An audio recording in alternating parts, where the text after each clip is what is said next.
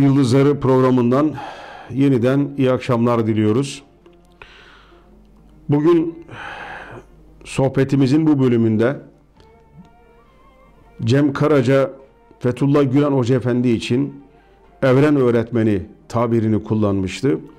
E, bu tabiri de gerçekten sevdim. O hakikaten e, Hoca Efendi öncelikle kendi ülkesinde ve sonra da bütün bir dünyada büyük bir rol oynamış.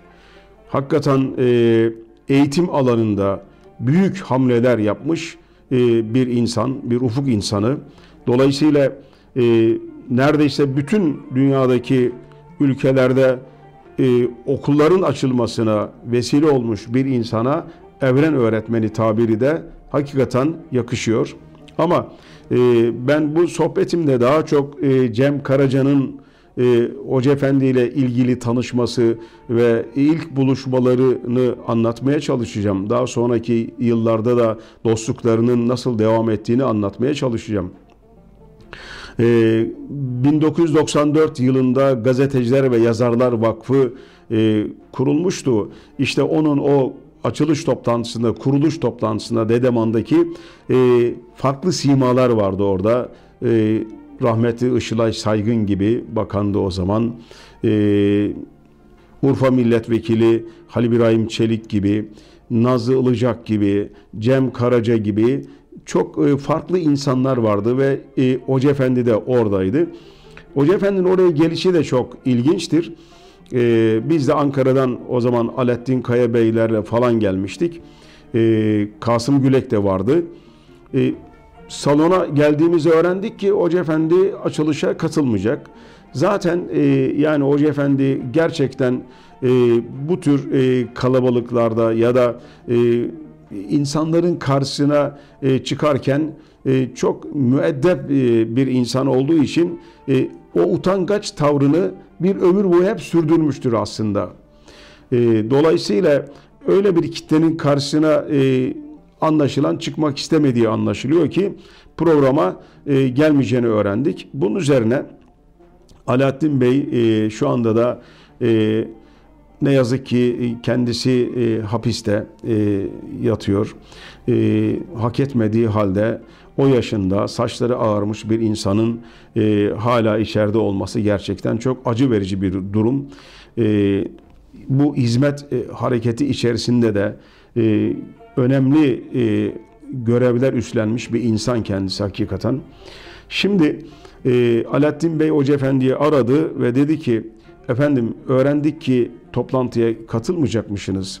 Kasım Gülek Beyefendi ile gelmiştik Ankara'dan. O da bu toplantıya katılmak için ama asıl sizi görmek için geldi dedi. Ee, Hoca Efendi anlaşılıyor ki katılmayacağını beyan ediyor telefonda. O zaman efendim biz Kasım Bey ile size bir gelsek de e, sizi ziyaret etmek istiyor. Asıl sizin için buraya geldi. Ve bunun üzerine Hoca Efendi biraz e, Hoca Efendi kabul ediyor. E, ve Altınızade'deki e, o femin üzerindeki Hoca Efendi'nin kaldığı yere birlikte gidiyorlar. Kasım Gülek Bey diyor ki efendim herkes sizi bekliyor. Biz sizi dinlemeye geldik. Beraber gideceğiz deyince Hoca Efendi kıramıyor ve o toplantıya naçar naçar Hoca Efendi geliyor. Ama o vakfın açılış toplantısı gerçekten e, hizmetin yeni bir hamleye, yeni bir aşamaya geçtiğini gösteren bir toplantıydı. Çünkü Hoca Efendi yıllarca evet cami kürsülerinde, konferans salonlarında e, kitlelere hitap eden bir insan ama orada ilk defa çok farklı insanlar, yani farklı derken işte Cem Karaca gibi yani sol düşünceden gelen bir insan, e, işte e, rock müziğinin duayeni bir insan, e, sürgünler yaşamış bir insan, düşüncelerinden ve fikirlerinden dolayı yıllarca ülkesinden ayrı kalmış bir insan, hep kahır, hep kahır diye e, şiirler yazmış bir insan. Cem Karaca böyle bir insan hakikaten ve ülkesinde de aslında çok sevilen bir insan. Ama o gün oraya gelmiş olması hakikaten bir renklilikti, bir zenginlikti gerçekten. Şimdi e, açılışta E, tabii konuşmalar yapıldı. Işılay Saygın hanımefendi konuştu. Ali İbrahim Çelik Bey konuştu. Tahmin ediyorum Nazlı Ilıcak hanımefendiler konuştular. Ve e, herkesin gözü Hoca Efendi'de. Ama Hoca Efendi de konuşmak istemiyor. Öyle anlaşılıyor. E, mahcup bir şekilde salonun e, önünde oturuyor orada. E, fakat e, spiker e, Hoca Efendi'yi de davet etti kürsüye.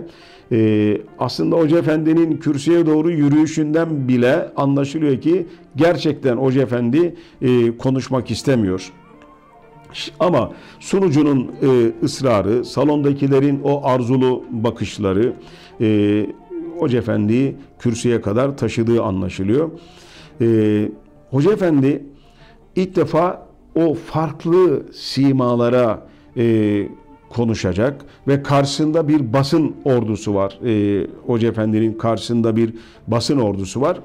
Ama e, bütün bunlara rağmen Hoca Efendi derin bir mahviyet içerisinde, hakikaten e, bir tevazu içerisinde e, konuşmasına başladı.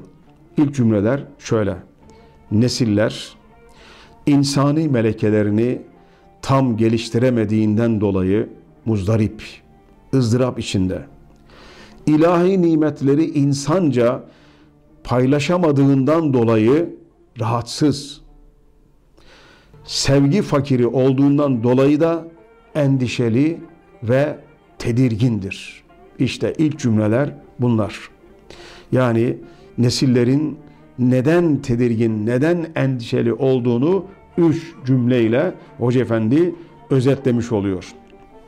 Şimdi yalnızca ekonomik değil, laik, anti laik, demokrat, antidemokrat şeklinde toplumu felakete götürebilecek, iç içe geçmiş krizler yaşanmakta ve toplum kamplara bölünmektedir.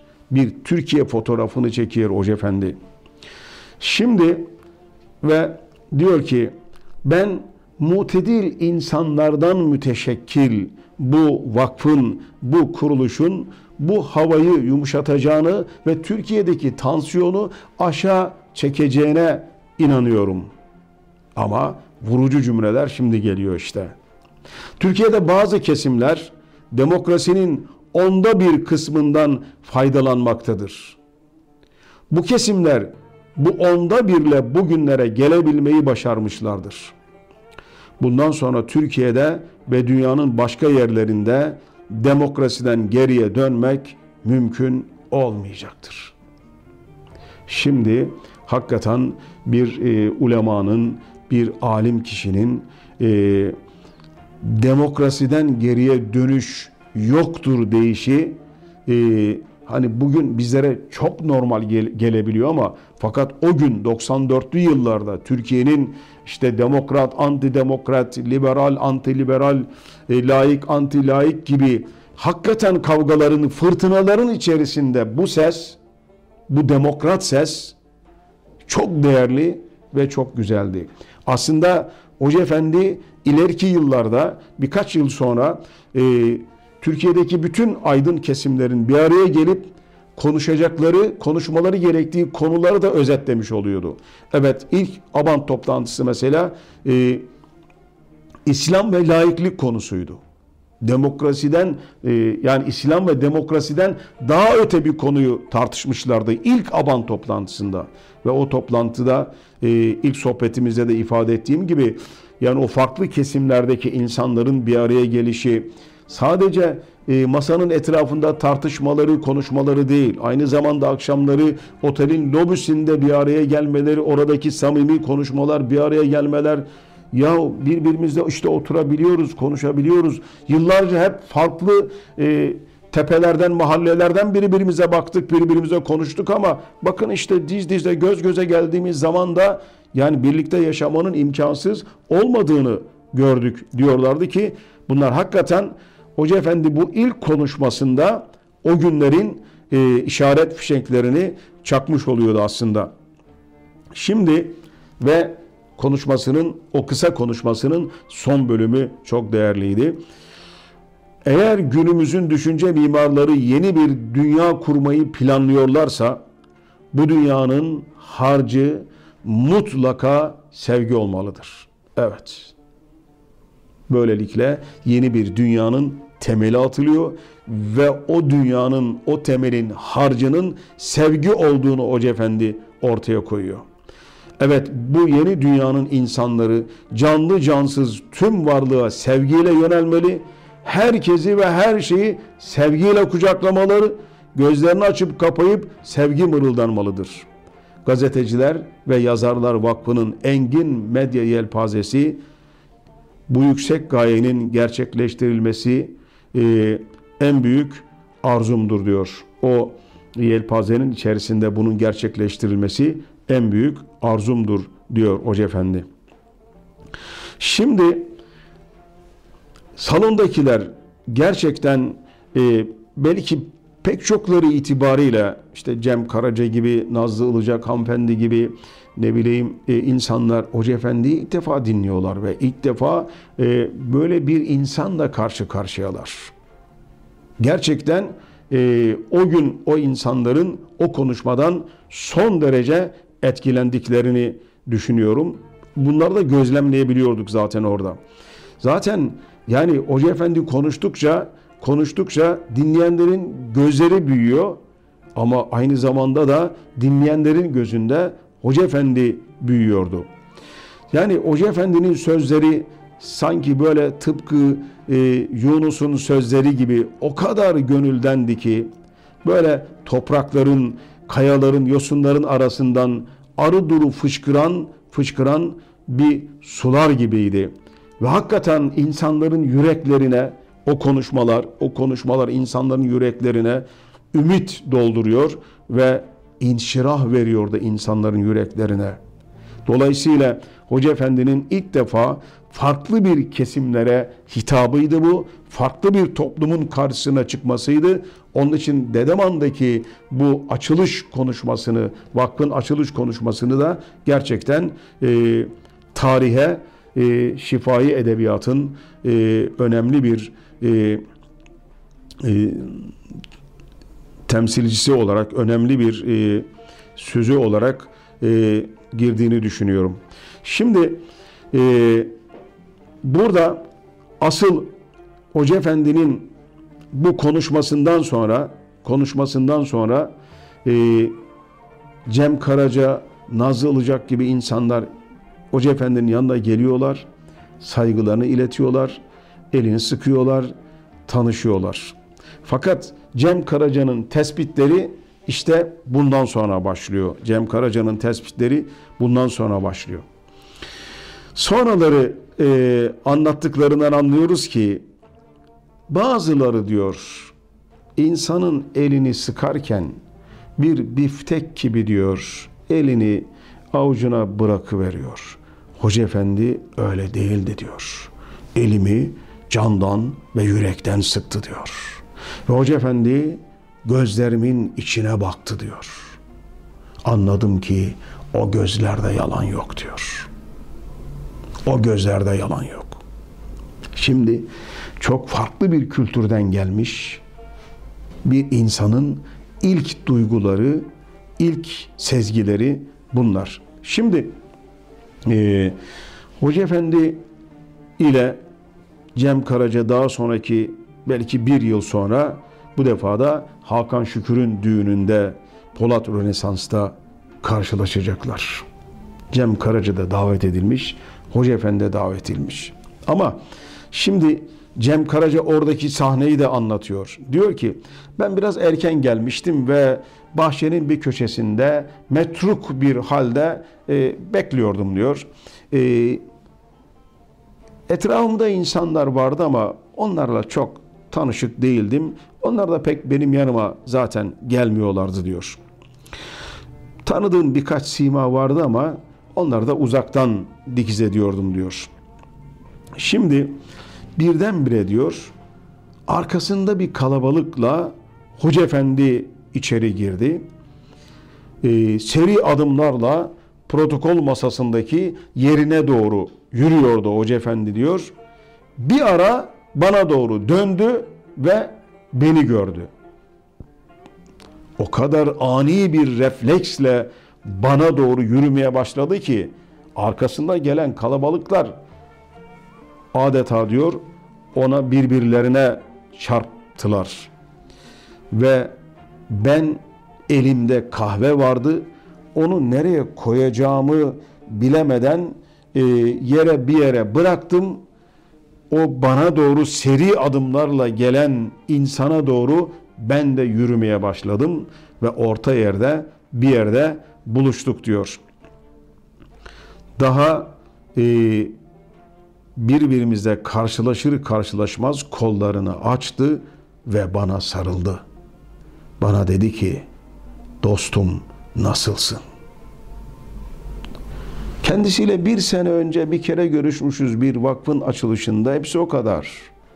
Bir yıl sonra beni görünce yanıma doğru adeta koşar adımlarla geliyor ve bana sarılıyor ve bana dostum nasılsın diyor. Şimdi e, zaman zaman Hoca Efendi Türkiye'den ayrıldıktan sonra Cem Karaca ile telefon görüşmeleri oldu. Konuşmalar oldu, mektuplaşmalar oldu. Bazen Cem Karaca hastalandığında Hoca Efendi telefonla ona geçmiş olsun dileklerini iletti. Ee, o bunlara cevap yazdı. Ee, işte o mektupların birisinde birisinde esasen bir rivayetten ibaret olan güya rahatsızlığıma ilgi ve alakanız ve de hayatım boyunca unutamayacağım hassasiyetiniz beni bahtiyar etti diye başlayan cümleler. Asıl olan zat-ı âlinizin sağlığı iken beni düşünmeniz ancak sizden sadır olabilecek bir nezaket, hassasiyet örneği olsa gerektir. İçimizin gizlisinde mekanı daim olan Allah'a duamız tez elden ruberu olabilmektir. Tez elden yüz yüze tekrar görüşebilmektir. Hürmet ve muhabbetle biten bir mektup. Geçen sohbetimize de dediğim gibi Hoca Efendi'nin Hoca Efendi'nin cevabı ise yolumuz gurbete düştü. Hazin hazin ağlar gönül. Araya hasretlik girdi. Dertli dertli ağlar gönül diye cevap vermişti bu mektuba kısaca. Efendim e, bugünkü sohbetimizin de sonuna geldik. Önümüzdeki önümüzdeki sohbetimizde e, dünyadaki aydınlar, entelektüeller, gazeteciler Fethullah Gülen Hoca Efendi ile Hoca Efendi'ye ne demişler? E, onu nasıl tanıtmışlar? E, onlar onları konuşacağız. E, ondan sonra da inşallah e, gerek e, kendi ülkesinde gerek de dünyadaki aydınların, entelektüellerin bu tarifleri içerisinde e, tanımaya çalıştığımız Hoca Efendi nasıl bir ailede neşet etmiş e, o bölüme geçeceğiz. Yani bizim sohbetlerimiz e, bütün bütün bir kronolojiyi takip etmeyeceğiz tabii ki gördüğünüz gibi ama Ondan da çok kopmayı da düşünmüyoruz. Çünkü o sohbetimizin, sohbetlerimizin omurgasını oluşturacak. Ama yer yer e, hatıralarla da bunları e, bunları zenginleştirmek istiyoruz. E, bu akşamlık da bu kadar. Hepinize çok teşekkür ediyorum. İyi akşamlar diliyorum. Hoşçakalın.